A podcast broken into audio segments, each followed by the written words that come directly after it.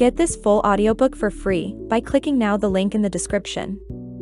It's brought to you by the book guide.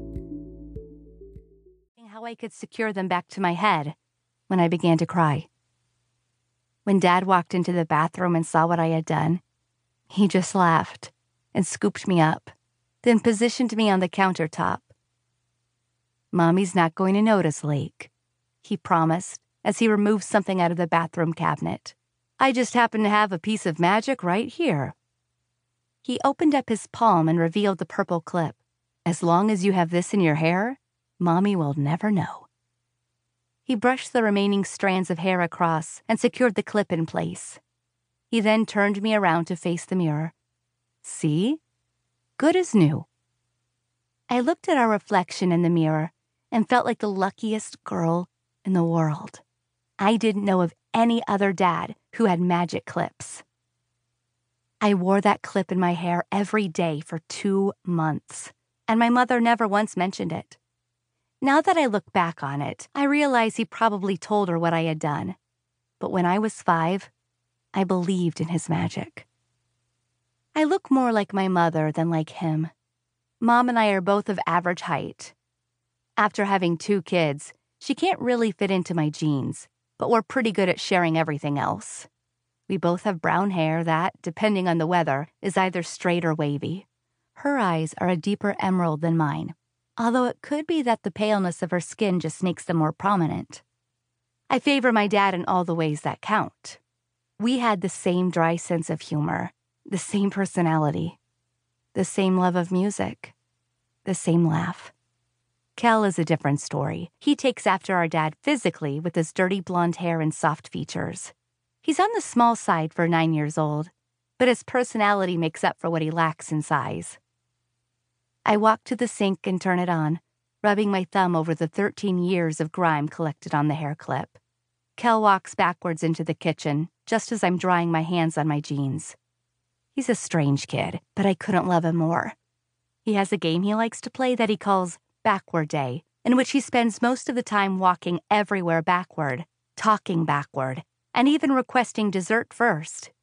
I guess with such a big age difference between him and me, and no other siblings, he has to find a way to entertain himself somehow. Hurry to says, Mom Layken, he says backward. I place the hair clip in the pocket of my jeans and head back out the door, locking up my home for the very last time. Over the next few days, my mother and I alternate driving my Jeep and the U-Haul, stopping only twice at hotels to sleep. Kel switches between mom and me, riding the final day with me in the U-Haul. We complete the last exhausting nine-hour stretch through the night, only stopping once for a short break. As we close in on our new town of Ypsilanti, I take in my surroundings and the fact that it's September, but my heater is on. I'll definitely need a new wardrobe.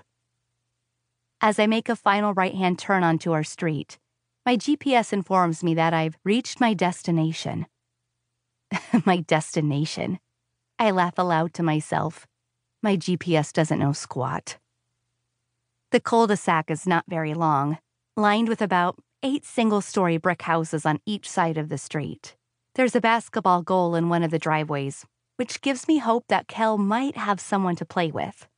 Honestly, it looks like a decent neighborhood. The lawns are manicured, the sidewalks are clean, but there's too much concrete. Way too much concrete. I already miss home. Our new landlord emailed us pictures of the house, so I immediately spot which one is ours. It's small. It's really small. We had a ranch style home on several acres of land in Texas. The minuscule amount of land surrounding this home is almost nothing but concrete and garden gnomes.